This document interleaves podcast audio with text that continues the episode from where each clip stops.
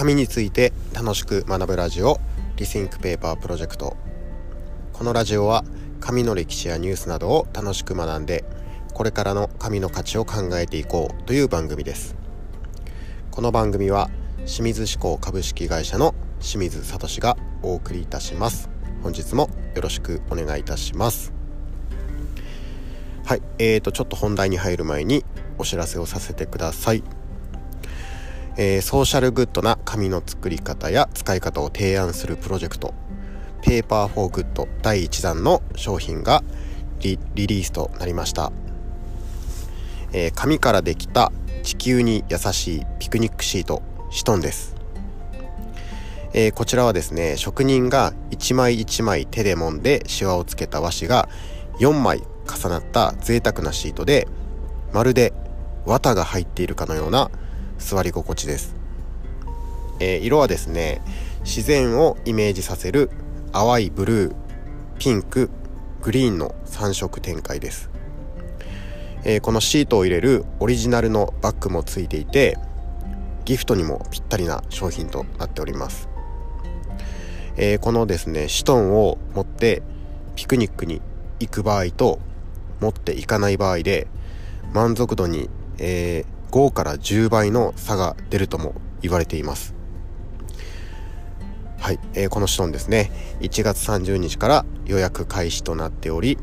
ご予約いただいた商品はですね5月から順次発送予定となっております。番組の概要欄にオンラインショップの URL を貼っておきますので是非チェックしてみてください。はい。それでは本題に入っていきたいと思います。あの早速なんですけれども皆さんはですね部屋の床の上に何か引きますでしょうか？あのフローリングの上にカーペットとかラグを引いている方も多いんじゃないかなと思います。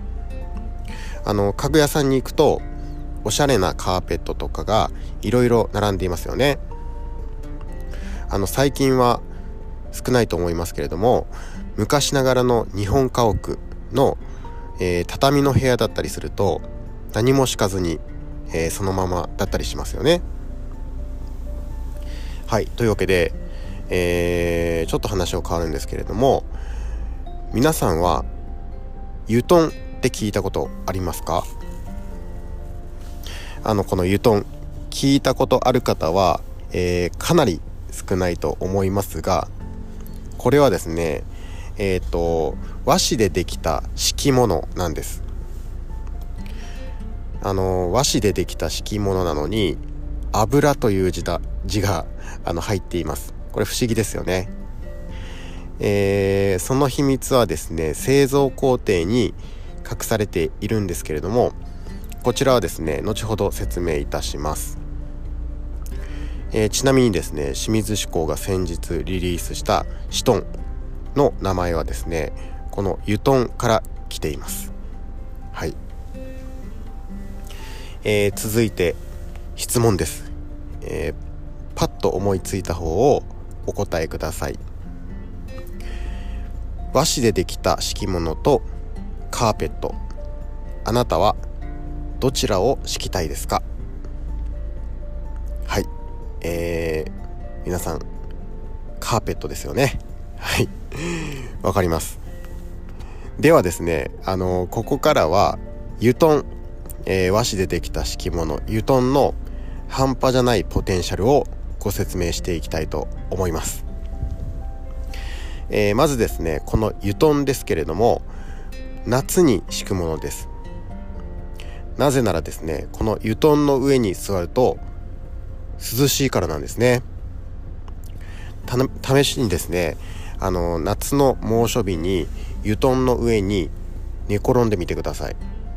まるで、えー、森林浴をしているかのような感覚に陥ります。これはえっ、ー、と本当に嘘じゃないですね、えー、本当にずっと涼しいんですね。なんなら寒いくらいです。はい。えー、そんなですね。油団っていうのは夏の暑さをしのぐ敷物なんですね。えー、続いてですね皆さんが、えー、ずっと気になっていたでしょう油の正体について解説していきます。油団の U のところですね。油これの正体について、えー、解説していきます、えー、油団はですね和紙を15枚ほど貼り貼り重ねて作られていきます。でこの貼り重ねた和紙の表面にエゴマ油を塗っていきます。ここがですね油団の最大のポイントです。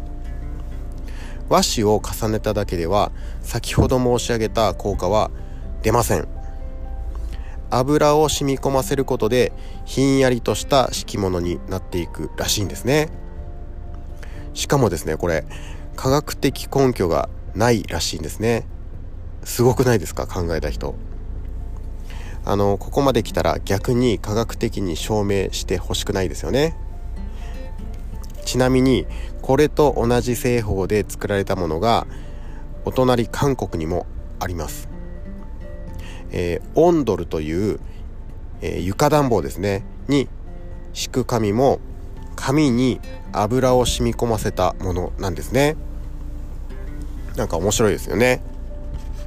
えー、そんな油団なんですけれどもこちら昭和初期までは、えー、多くの作り手がいたそうですけれどもえー、現在ではですねたったの1社のみなんですね、えー、福井県鯖江市の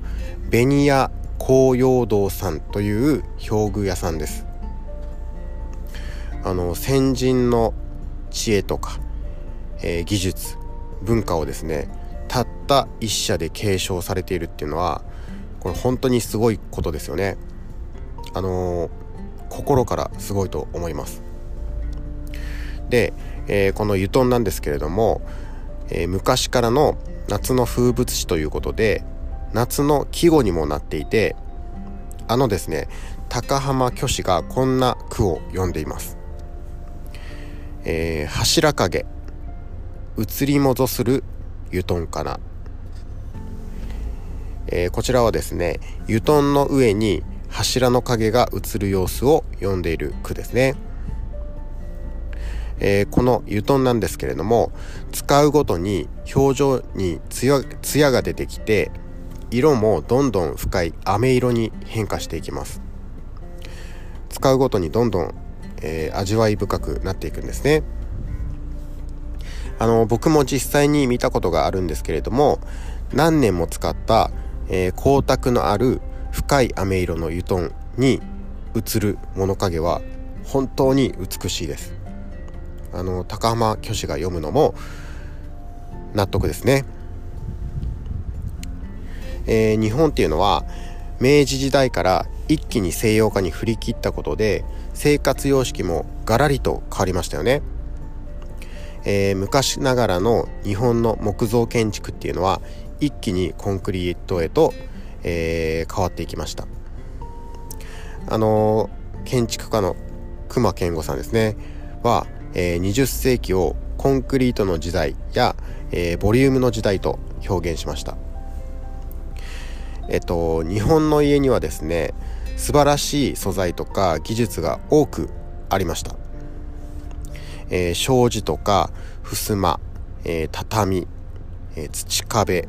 漆喰瓦まあ、上げればキリがありませんよね。で油団もその一つです。えー、まあ、メインストリートに載っていない文化っていうのを継承していくっていうことは本当に大変なことだと思います。でもですねその本質的な価値が分かると意味を変えて時代にマッチすることもあります、えー、僕はですね紙を敷くっていう文化をシトンで、えー、つないでいきたいと思っています。はい、えー、最後もですねシトンの宣伝に なってしまいました。あのー、本当に今回ご紹介したユトンですね皆さんにも是非実際に座っていただきたいです。本当に感動すると思います。あの、まずはですね写真からもその美しさが伝わると思いますので、えー、ぜひですねベニヤ紅葉堂さんのホームページを見てください、えー、番組の概要欄にリンクを貼っておきますので、えー、チェックしてみてください。はい、えー、というわけで今回は以上となります。今回の放送が役に立ったと思った方は是非番組のフォローやいいねをしていただけるとすごく嬉しいです。それから番組への質問やコメントも募集しております。概要欄に貼ってある会社か僕のインスタグラムからダイレクトメッセージで送ってください、えー、必ず読ませていただきます。それでは本日も最後までお付き合いいただきましてありがとうございました。